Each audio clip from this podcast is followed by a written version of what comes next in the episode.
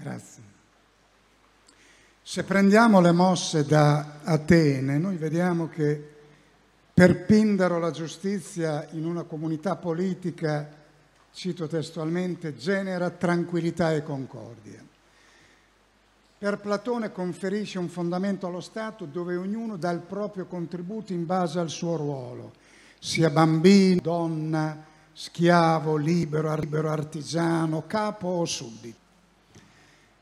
Per Aristotele non solo è la legge principe delle leggi morali e la giustizia, ma è anche garante dell'uguaglianza.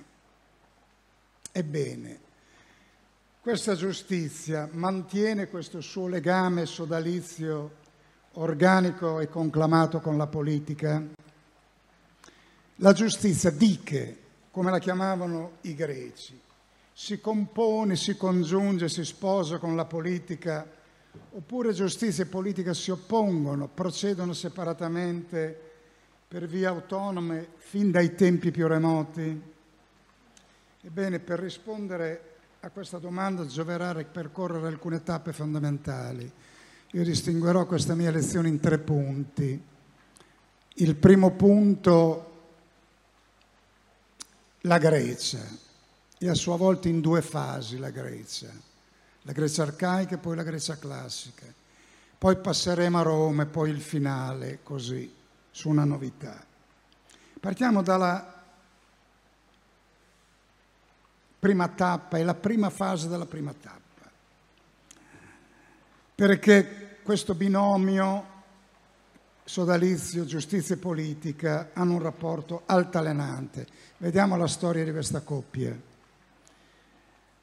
La prima fase, quella dell'età arcaica, ottavo, settimo secolo a.C., per intenderci, Esiodo, Omero, Esiodo e Solone. Di che esiste, di che la Vergine è nata da Zeus, di che è nobile e grande per tutti gli dei dell'Olimpo.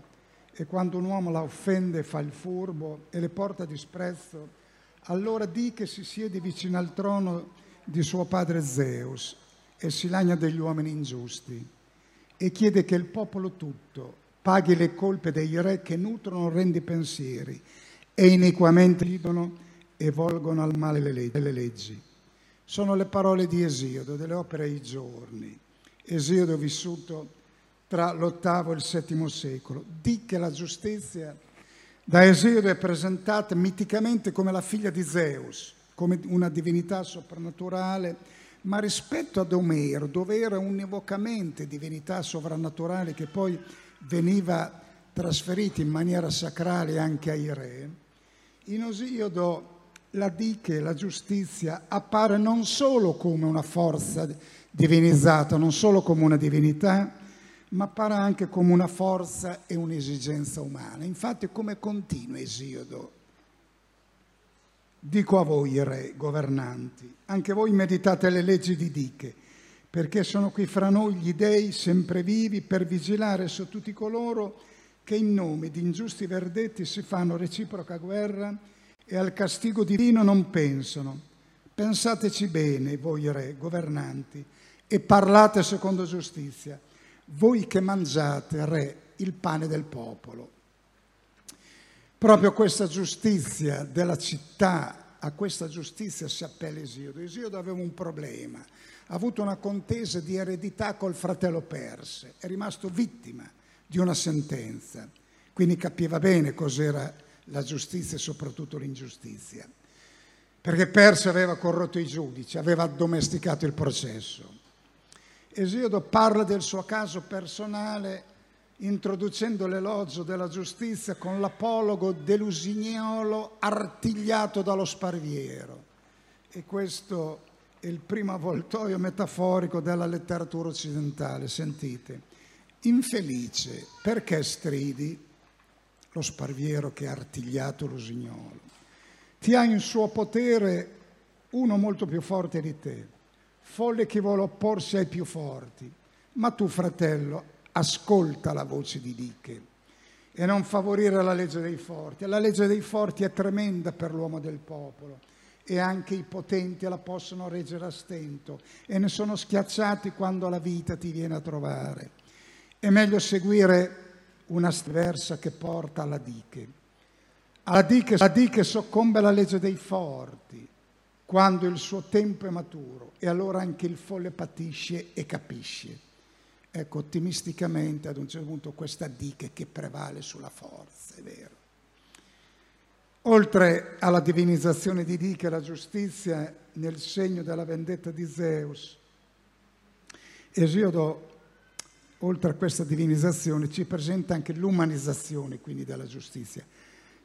Capiamo bene che siamo da Omero e Osida a un passaggio, a un passaggio dall'aristocrazia nobiliare guerriera omerica a una società propriamente agricola, dove il tema della giustizia diventa più ravvicinato e cogente. Ebbene, di che questa parola in essa si annida il concetto di uguaglianza dall'origine. Quella diche che lo dirà poi Platone nel Protagora, quando al suo messaggero Hermes dice va e dona le città ai dos e diche, rispetto e giustizia. Ebbene questa diche che dall'inizio ha annidato il concetto di uguaglianza salva la città, diche. Si realizza, si traduce nella legge scritta, il nomos. Diche che si realizza nel nomos. Nomos vuol dire legge, ma originariamente nomos significava uso, consuetudine, vero? Si realizza, si traduce nel nomos, che è la legge scritta che sta alla base dell'azione del legislatore greco per eccellenza che è Solone, VII-VI secolo a.C. Solone è teorico dell'ordine generato dalla buona legislazione. Nomos è legge, la buona legislazione è l'eunomia, che ti preserva dal disordine generato dalla cattiva, cattiva legislazione, che è la disnomia. Qui ci sono i ragazzi del classico, lo sapete voi, eh? eu e dis. Eunomia, la buona legislazione, disnomia e la cattiva legislazione. Cosa dice Solone? Sentite che passo in avanti rispetto a Esiodo. Questo con l'imperio della legge, riunendo forza e giustizia, io compii e condussi a termine come avevo promesso. E leggi in modo uguale al plebeo, al nobile, applicando a ciascuno retta giustizia, io prescrissi. Ebbene, quella legge scritta sarà caratteristiche discrimine della democrazia grecia rispetto alle forme politiche delle altre città dell'Ellade, come orgogliosamente rivendica Tesio, il leggendario fondatore di Atene. Cosa dice nelle, come, cosa leggiamo nelle supplici di Euripide? Quando invece ci sono le leggi scritte, le leggi scritte, il povero e il ricco hanno uguali diritti è possibile ai più deboli replicare al potente. Infatti all'araldo che arriva e chiede, chi è il re di questa terra? A chi devo riferire le parole di Creonte che adesso è il re di Tebe? Dopo che Teocle è morto sulle sette porte, per mano di suo fratello Polinice. A questa domanda che arriva all'araldo dice chi devo rivolgere? Chi è che qui comanda? Chi è il re? Ebbene, Teseo risponde orgogliosamente, hai cominciato, hai commesso un errore già all'inizio del tuo discorso, cercando un re in questo luogo. La città non è nelle mani di uno solo, ma è libera. E il popolo è sovrano, tutti i cittadini a turno di anno in anno tengono le cariche pubbliche, il povero e il ricco hanno uguali diritti, è possibile ai più deboli replicare al potente l'uguaglianza, la democrazia greca. Un'esperienza democratica quindi sostanziale e oserei dire etnica, etnocentrica, quella ateniese, nella quale prevalgono l'individualismo con la libertà di parola, la paresia e l'egualitarismo con la parità dei diritti e dei doveri, l'isonomia, dove col sorteggio uno vale uno e il singolo non è subordinato alla società. Uno vale uno. Eraclito diceva che se uno è bravo vale 10.000, ma è un altro film quello. Come a dire che liberi e giusti ad Atene si nasce. Per indicare la composizione, il legame, questo connubio tra diche, la giustizia, e il nomos, la legge, tra giustizia, i greci crearono la parola isonomia, composta da isos, che vuol dire uguale, nomos, che è la parità dei diritti e dei doveri. Isonomia è una parola chiave per capire la grecità.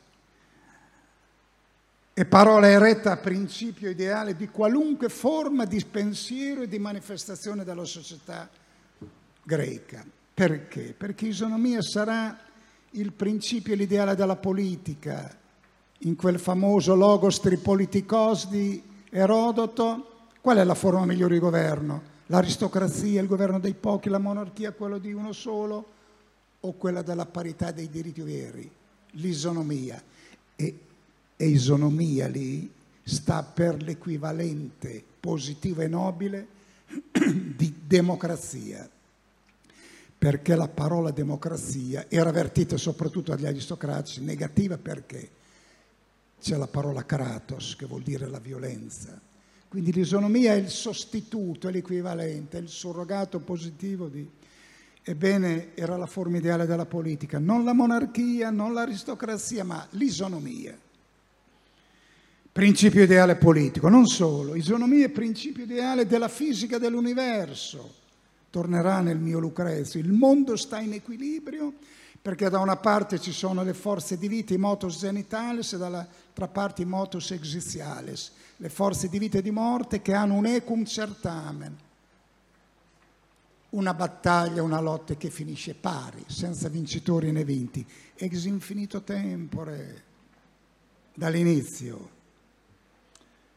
Cosa leggiamo nelle Fenicie di Euripide? Proprio questo equilibrio del cosmo, l'isonomia, l'universo che è in equilibrio. Non a caso cosmo è il mondo ordinato sottratto al disordine e al caos. Perché nella natura e nelle leggi dell'universo sta scritta per il greco la stessa giustizia, l'uguaglianza, la democrazia, stanno scritte nella natura, capite? Se dunque dice Giocasta e Teocle nelle Fenicie. Se dunque il sole e la notte stanno soggetti alla giusta misura, tu non accetterai di avere uguale parte di beni? E allora dov'è la giustizia se tu non rispetti questo? Anche il giorno e la notte si equilibrano. Quindi come l'universo è in equilibrio, è in isonomia, l'isonomia deve valere tra di noi. Terzo principio di isonomia è anche il grande principio che governa la medicina e la salute. Almeone, questo medico del VI secolo, cosa dice? Quando è che noi stiamo bene? Quando tutti gli elementi del corpo sono in equilibrio. E uno sta male quando un elemento, quando è che hai la febbre? Quando un elemento monarchicos, monarchicamente, da solo prevale su tutti gli altri e li indebolisce l'isonomia, la forma ideale della politica, isonomia, la norma che governa il cosmo e lo tiene in piedi, isonomia che governa la salute di ciascuno di noi.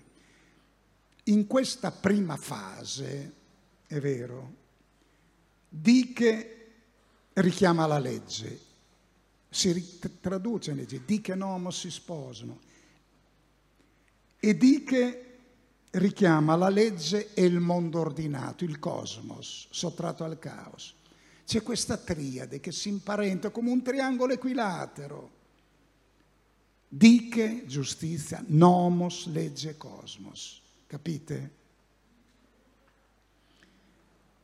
Ma c'è una seconda fase della grecità, la grecità classica, V-IV secolo a.C quell'ideale, quell'armonia, quel connubio tra diche e nomos, tra diche e cosmos, ad un certo punto si infrange. La legge scritta, il nomos fa sempre più fatica a contenere la diche e a esprimere tutta la, l'espressione, la potenza, la potenzialità di diche. della giustizia e del diritto, questa legge fatta dall'uomo. Allora nomos e dica ad un certo punto si sparentano, divorziano, si separano. Ce lo testimoniano due esperienze, mi limito a questo. Una è la tragedia, una è la grande rivoluzione illuministica. Per tutti, quando dico la tragedia, chi dico?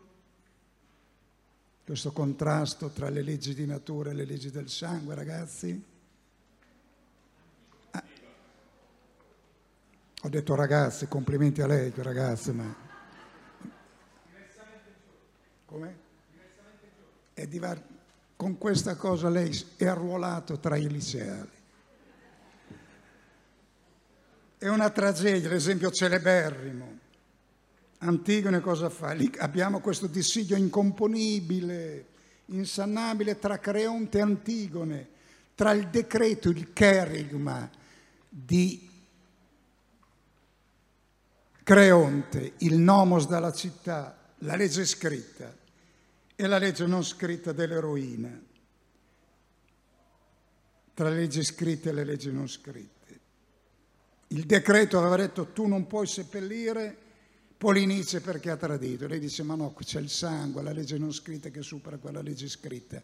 Qui capite allora che c'è una giustizia superiore e quella della città e quindi non vanno più d'accordo.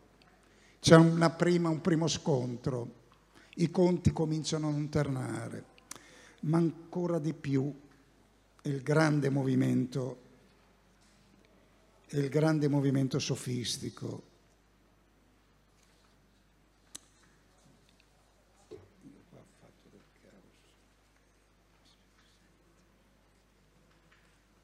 Scusate che...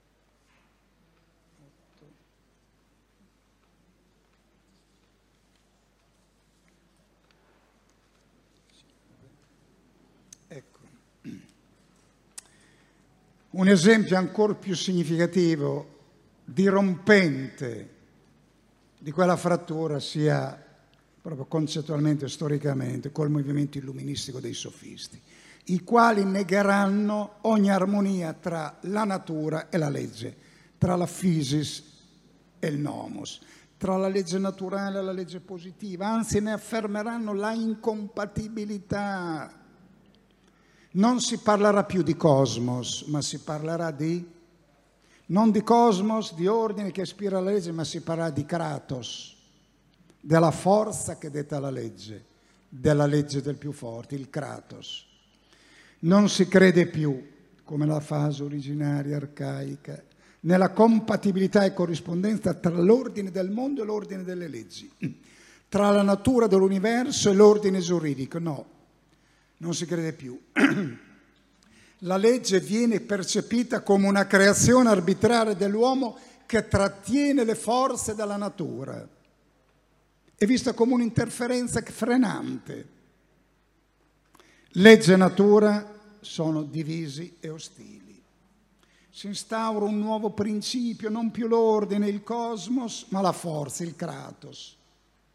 La forza crea la legge e fonda il diritto. Siamo in presenza di una nuova ragione che dal medesimo principio di questo scontro tra natura e legge, tra nomos e diche, traeva conclusioni opposte. Faccio tre esempi. Trasimaco, lo vediamo nella Repubblica Platone. Cosa dice Trasimaco? Dice che giustizia e legalità non sono altro che l'interesse della classe dominante. Io ritengo che la giustizia non sia altro che l'interesse di chi è più forte. Ogni regime codifica le leggi in base al proprio interesse. La democrazia, le leggi democratiche, la tirannide tiranniche e via dicendo. Questo mio ottimo amico è ciò che io definisco giustizia, l'interesse del governo costituito. La giustizia è ovunque lo, la stessa, l'interesse del più forte. Callicles, pregiudicatissimo, cosa dice? la natura e la misura e la prova, il sigillo della disuguaglianza degli uomini. Un elogio della disuguaglianza fa addirittura. La vera giustizia è la disuguaglianza. La natura e la legge sono tra loro in contrasto. Chi fa le leggi? Chi codifica le leggi sono gli uomini deboli e la massa. Ed è proprio e a propria misura e a proprio tornaconto che essi codificano le leggi e attribuiscono i meriti e i demeriti, poiché temono gli uomini più forti coloro che sono in grado di dominarli, ma è la natura stessa, io credo, a mostrarci che è giusto se il superiore domina l'inferiore, se chi è più forte domina chi è meno forte. Questo è giusto. E la natura ne dà la testimonianza ovunque, tanto nel regno animale quanto fra gli uomini, in ogni città, in ogni stirpe. È in questi termini che è sempre deciso ciò che è giusto, tramite l'autorità e il dominio del più forte sul più debole. Ippia invece darà una lettura opposta e dice che non è vero, è la legge che ci fa diversi, ma la natura ci ha fatto uguali. Io ritengo che voi siate tutti consanguinei, il latino direbbe cognatos da cum nascor, eh? nati insieme, dello stesso sangue parenti concittadini per natura, non per legge. Anche qui il contrasto tra natura e legge, ma rovesciato, uguali per natura, non per legge. Invece Calle Claveretto siamo fatti uguali artificiosamente per legge, ma saremo diversi per natura, perché chi è più forte è giusto che comandi. È cambiato il punto di osservazione sulla giustizia, è capovolta la tavola dei valori al principio dell'isonomia, della parità dei diritti e dei doveri sono subentrate l'autonomia della politica e la dura legge della forza. Amici, è il dialogo dei Meli e degli Ateniesi. Qual è? È vero, scolpita la frase lì nelle storie di Tucidide, che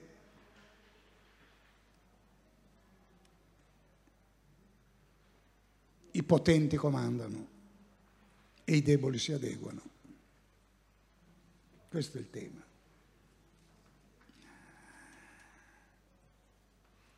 Ormai la scena nella fase classica era occupata non più dall'armonia, ripeto, del cosmo, ma dalla lotta per la vita. Spostiamoci, io faccio, posso fare solo dei flash, spostiamoci a Roma dove il discorso è più lineare, il percorso è meno accidentato, meno problematico che, che in Grecia. Roma ci mostra l'altra faccia del diritto e della legge. Rispetto alla Grecia, a Roma colpiscono due fenomeni. Il carattere formale del diritto, formale, e la saldatura tra il diritto e il potere.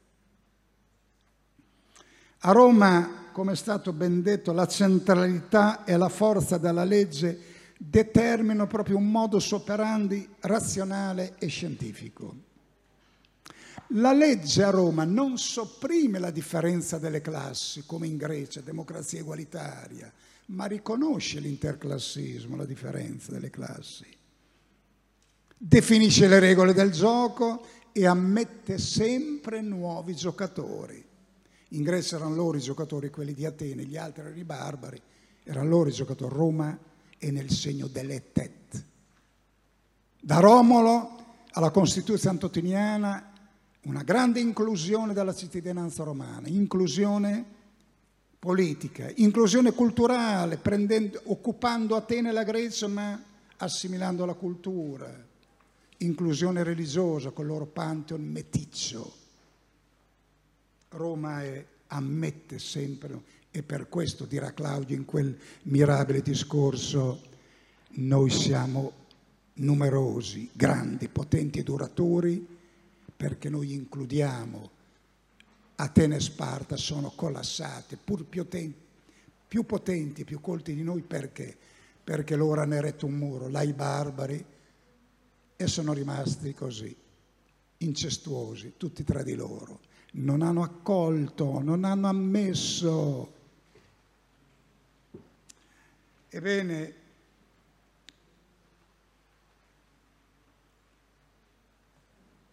a Roma quindi il riconoscimento formale del diritto del cittadino. Non aveva questo diritto formale nulla né dell'individualismo né dell'egualitarismo greco né dell'etnocentrismo greco significava uguaglianza dei diritti di fronte alla legge, assicurava garanzia legale ma non l'uguaglianza sociale, capite? Uguaglianza formale ma non sociale. In Grecia uno vale uno, si sorteggiava, capite? Come a dire che a Roma liberi e giusti si diventa, là si nasce, qua a Roma si diventa. A differenza del diritto greco, che era legato soprattutto alle figure mitiche, pensate a Licurgo, oppure a figure storiche come Dracone, Solone, Pericle, affidate a singole individualità, a Roma invece la legge, il diritto è un opus comune e perenne. Tanti partecipano e dura continuamente, dura a tal punto che noi europei l'abbiamo ereditato, il diritto civile romano. A Roma questo diritto è proprio senza dubbio, come ha detto il maestro Trainale, è l'opera più originale di Roma, che tiene lo stesso posto che ad Atene teneva la filosofia. Parlare di giustizia e di diritto a Roma significava parlare di quella scienza politica dalla civili scienza che Cicerone vede compiutamente realizzata nelle leggi delle dodici tavole. Sentite cosa dice. Sono convinto che la raccolta delle dodici tavole in cui sono descritti tutti gli interessi e le componenti dello Stato superi da sola quanto ad autorità e utilità le biblioteche di tutti i filosofi. Le leggi di tutte le delle dodici tavole superiori alle biblioteche di tutti i filosofi. Beh, Cicerone un po' nazionalista era. Dice anche che rispetto a Lucrezio a Seneca, disperati perché dicono che la lingua latina soffre di pauperta, simmo e gestas, non di porta ma di indigenza rispetto a quella greca perché è più povera. Cicerone dice ma no, la nostra lingua è più ricca, insomma. Aveva un problema lui, insomma. Alla nostra patria, sentite cosa dice, va riconosciuto nella Costituzione del diritto quella stessa grande saggezza che ha dimostrato nell'allestire un vasto impero, che poi le cose si tenevano, eh, la legge dell'imperio. Qual è il fondamento della legge? È la virtù che è iscritta nell'ordine della natura, quella natura che è la nostra guida, anche se diverse gradazioni, anche se c'è questo riconoscimento formale. Non c'è alcun, in alcun modo giustizia se non ha un fondamento naturale. La natura è il fondamento del diritto. Se il diritto si fondasse sulla volontà dei popoli, sui decreti dei governanti, sulle sentenze dei giudici, sarebbe giusto rapinare, giusto falsificare, giusto contraffare, noi non possiamo distinguere la legge buona da quella cattiva in base a nessun'altra norma, sono a quella del diritto, del diritto di natura. Ebbene, di qui l'elogio del primato e della centralità della legge a Roma.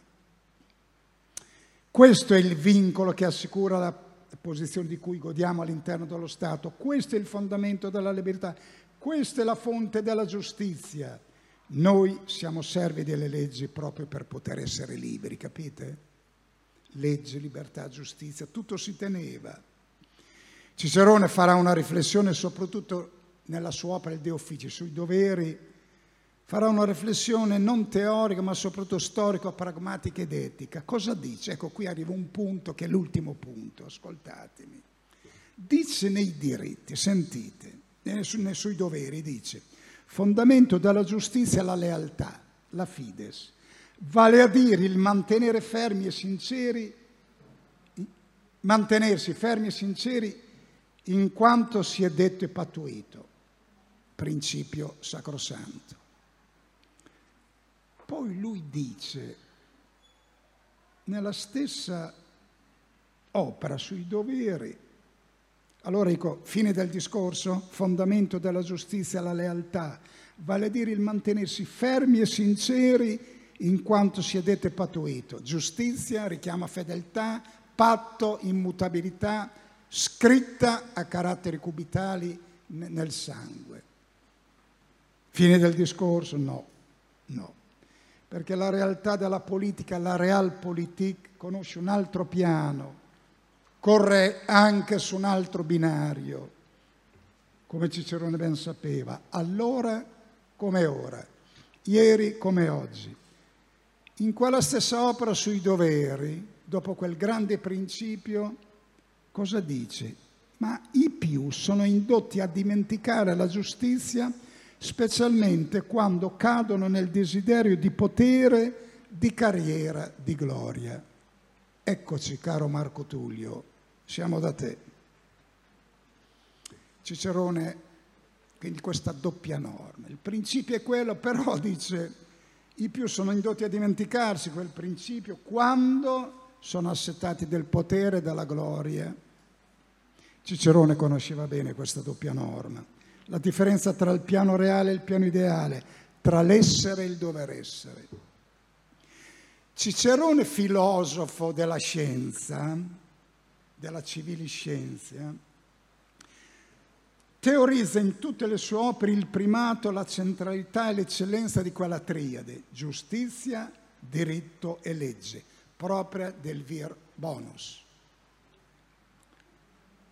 Cicerone, principe del foro, militante politico e candidato al consolato, muta dottrina, anzi direi muta natura, diviene uomo del compromesso e dell'opportunismo. Si scusa con l'amico Attico e ne invoca il perdono. Scusami se non ho difeso tuo zio, perché questo mi avrebbe nuociuto nella campagna elettorale. Lui nel 64 è candidato a console e diventa console nel 63 si rifiuta di difendere il suo amico contro Murena. Dice, sai, ormai il tempo dell'amicizia è lontano e sono mutate le condizioni. Abiti le te, il tempo dell'amicizia è passato. Mutata razio es, il mio modo di pensare adesso è cambiato. Confessa che c'è stato un momento in cui ha meditato addirittura di difendere Catilina per ragioni elettorali, per averlo alleato nella campagna elettorale conjunctorem in razione petitionis, per averlo alleato nella campagna elettorale.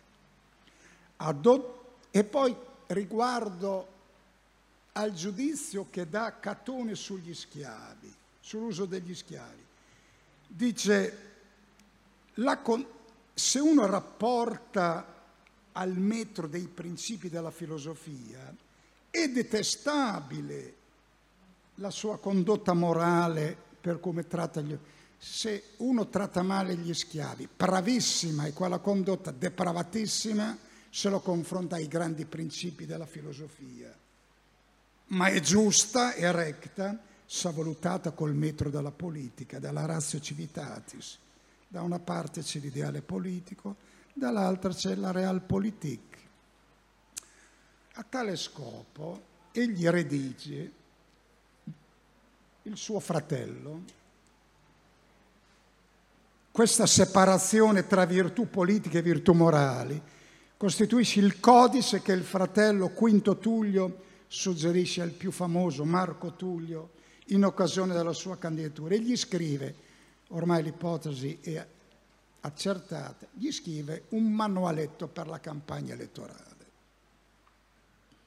Un vademetum dove avviene un vero e proprio cortocircuito tra politica e giustizia tra politica e etica. Perché qui bisogna prendere le misure non solo quando uno è intellettuale, quando parla, ma anche quando, come vive, io credo, soprattutto in relazione ai giovani, nei confronti dei quali abbiamo una grande responsabilità di testimonianza prima che di grandi prediche. In quel manuale si dichiara, si teorizza che cosa? Sentite l'amicizia vera, l'estraneità, lusinga, finzione dissimulazione, la lealtà, la fides, che era quel valore primario da su cui posava la giustizia, la generosità, la libertà, il disinteresse, la franchezza con gli avversari, l'inflessibilità verso i corrotti, la giustizia come obiettivo naturale connaturato, sono sì valori, come Cicerone aveva detto nelle Verrine, quando si era definito accusatore implacabile, avversario accanito, instancabile e spietato. Sono sì valori, ma sono valori che valgono per l'uomo onesto, per il vir bonus, ma non valgono, cito, per il buon candidato, per il bonus petitor. Quando uno si candida il quale cosa fa il bonus petitor? Mette da parte la propria identità morale e adotta in pieno la strategia dell'apparire. Cito testualmente, tutte le qualità che non hai per natura devi simularle. Devi acquisire amici di qualunque genia e a qualunque prezzo. Devi convincerti che la campagna elettorale, in campagna elettorale, è d'obbligo la lusinga, che l'aspetto, l'espressione del volto e le parole devono cambiare a secondo di chi si incontra e adattarsi al pensiero e ai desideri di ciascuno, che bisogna ora scusarsi con quanto hai accusato nei processi, ora intimidire i rivali come potenziali futuri. Guarda che se vinco ti tocca dopo. Cioè, non so se sto leggendo dei giornali di oggi, della cronaca, non so.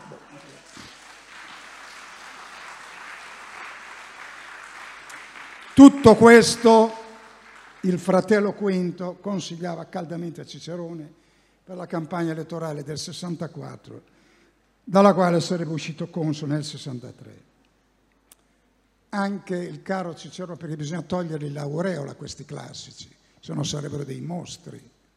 Giusto il mio amico, il mio professore di religione, eh, quando ero ragazzo, ha detto Ivano ad accoglierci in paradiso ci saranno Cicerone e Seneca. Io preferirei, se c'è un paradiso, che fossero altri più che Cicerone e Seneca, però lui diceva così. Togliere l'aureola, togliere l'aureola. Cicerone sconta e conosce la contraddizione tra la dottrina predicata e la vita vissuta, tra il sermo e la vita, direbbe Seneca. Cicerone homo novus, homo novus veniva da un casato dove nessuno aveva ricoperto la carica di console, tenta la scalata a homo nobilis, da homo novus a homo nobilis, un passaggio che lui aveva ritenuto alcuni anni prima impossibile quasi un salto di nature e di specie, quasi nature e generi disgiunti, ma con l'Homo novus e l'Homo sono due, due razze, due addirittura una diversità di nature e di specie, nature genus. Perché? Perché a tal punto diversi sono i sentimenti e le aspirazioni degli uomini nuovi da quelli nobili.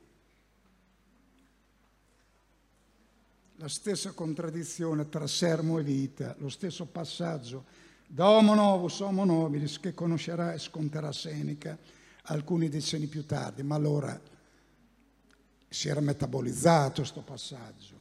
Anche lui, anche Seneca, come Cicerone, un intellettuale al potere.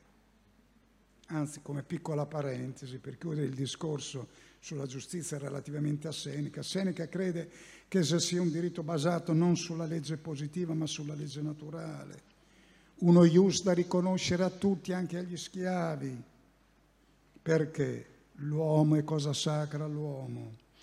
L'animo retto, buono, grande può trovarsi tanto in un cavaliere romano quanto in un liberto e in uno schiavo.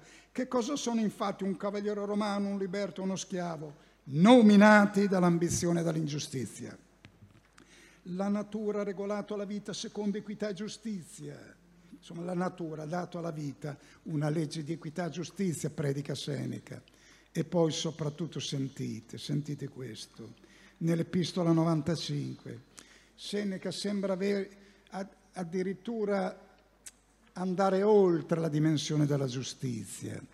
Infatti nella lettera 95, al paragrafo 52, dice come dobbiamo comportarci con gli uomini. Quomo dominibus situtendo, come dobbiamo comportarci. Cicerone risponde quasi evangelicamente. Ris- eh, scusate, Seneca risponde con tre principi, scusate, tre precetti pagani che dovrebbero far vergognare quanti vanno in chiesa e poi nutrono sentimenti razzisti. Quali sono questi precetti? Come dobbiamo comportarci con gli uomini? Porgere la mano nauf- al naufrago, naufrago manum porrigere. Mostrare la via all'errante, erranti via mostrare. Dividere il pane con chi ha fame, erranti via mostrare. Questo non è il Vangelo, questo è Seneca, capite? che diceva che a Roma ci sono plures peregrini quam cives, ci sono più extracomunitari che cittadini. Allora, Ne abbiamo fatti di passi all'indietro.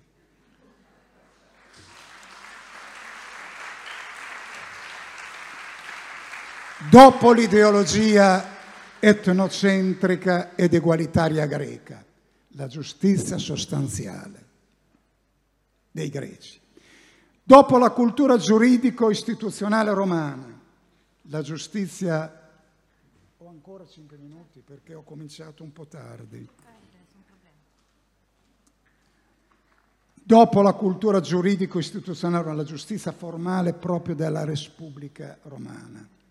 Dopo questo piccolo esempio di universalismo stoico, la giustizia di tutti gli uomini, la parabola si compie con l'avvento del cristianesimo. Cosa fa il cristianesimo? Non la cristianità, il cristianesimo, il Vangelo. Azzera ogni distinzione etnica, giuridica, culturale. Non c'è più giudeo né greco, non c'è più né schiavo né libero, non c'è più né uomo né donna. Giustizia assoluta. Inaugura un nuovo nomos, una nuova legge, come si chiama? Paolo, il nomos dell'amore, che segnando una cesura con la legge mosaica arriva ad imporre persino l'amore per il nemico. Avete inteso che fu detto amerai il tuo prossimo e odierai il tuo nemico, ma, ma io vi dico, amate i vostri nemici e pregate per i vostri persecutori, siete dunque perfetti come perfetti il Padre vostro celeste. E poi, ancora Matteo, ecco mia madre e i miei fratelli chiunque faccia la volontà del Padre mio nei cieli, mio fratello e mia sorella, padre e madre. Qui siamo oltre la legge, siamo oltre il diritto, oltre la giustizia. Siamo una nuova parentela, non quella verticale del sangue, ma quella orizzontale della relazione. Questa nuova parentela della fratellanza, guarda mi trattengo un attimo, la fratellanza, che è un messaggio proprio dell'annuncio cristiano, ma anche della ragione illuministica, liberté, egalité, fraternité. A quanto risale quello? Di questa tride cos'è rimasta? Liberté, egalité, fraternité hanno bisogno di una cura ricostituente, mi pare.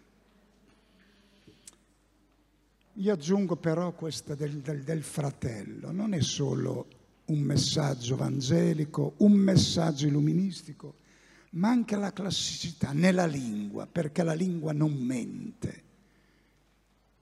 Nella lingua abita il pensiero, non nella chiacchiera, nella lingua. Essere fratelli, anche oggi si dice siamo progressisti, siamo riformisti, siamo democratici, siamo anticosi, non se ne può più. Se uno dicesse anche di fronte alla guerra siamo fratelli, non sarebbe più semplice, ad esempio, e più efficace magari? O no? O no? Essere fratelli è più forte che essere consanguinei, più impegnativo che essere cittadini, più nobili che essere uomini. C'è un'etimologia non vera linguisticamente ma suggestiva latina che dice frater fere alter. Il fratello è quasi un altro me stesso, frater fere alter.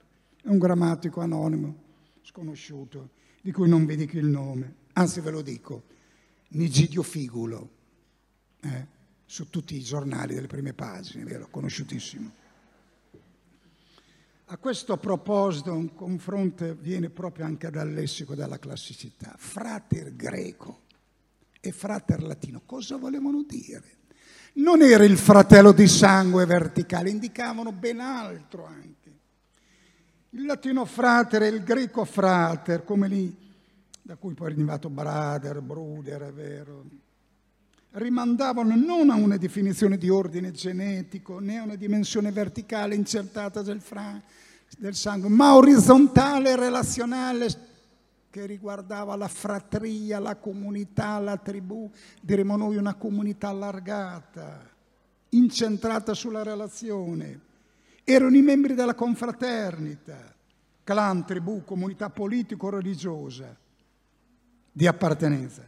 Per questo le lingue indoeuropee si sono dovute inventare un modo per indicare il fratello consanguineo. Allora il latino ha detto Germanus, il greco ha del fos. Capite? Anche la lingua si è interessata a questo ed è iscritto questo nella lingua. E la lingua non mente, senza dimenticare che la stessa fratellanza di sangue, secondo la Bibbia, rappresenta un modello negativo, perché cominciato, come è cominciato quella storia dei fratelli?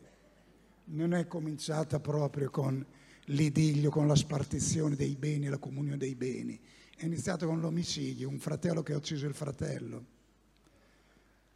È una riflessione che ho fatto ultimamente, che ho proposto, che riproporrò, perché io credo che sia una parola questa da adottare in un futuro utopico partito politico, fratello. Quid dunque ora che ne è oggi della coppia giustizia politica? Sono in accordo o in disaccordo?